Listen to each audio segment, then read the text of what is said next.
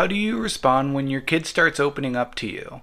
I'm a child therapist, and here's how you can have deeper conversations with your kids. In my first video, I laid out my philosophy on how I approach these conversations. Now I'd like to go over kind of how I envision the depths of conversation. So in my mind, there's four different types of depth. There's the content, there's your thoughts, there's feelings, and then beliefs or importance, values, what have you. And with those varying levels of depth, you can ask open-ended questions. So two best ways to do that is starting with a what or a how. There's also who, where, when, why, although I do often really try to avoid why questions. You can also simply state back what you hear.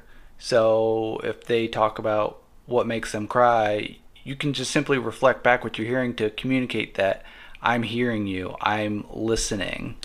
So if they say, I cry when no one wants to play with me at recess, you can say, oh, so you cry when no one plays with you at recess. And when you mirror those things, it signals to them that keep going, I'm interested, I understand. It's also really important to match their kind of level of intensity or intimacy or depth, because, and I've done this before, like you could say something really deep and profound and true, but they might do, might not be ready to hear it, or it might just be the wrong time for it, and that's okay. So it's important to meet them where they're at. And lastly, it's also important to read the room. Um, sometimes they may bring up something important, and that could be used as a teachable moment. Other times, they might not be ready to hear it. And so it's important to be able to, to simply listen and connect and understand.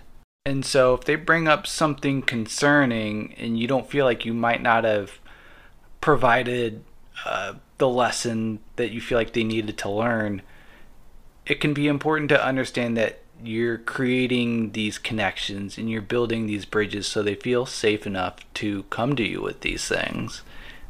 And these doors will be open for you to have the influence in your child's life so they can be happy and healthy adults.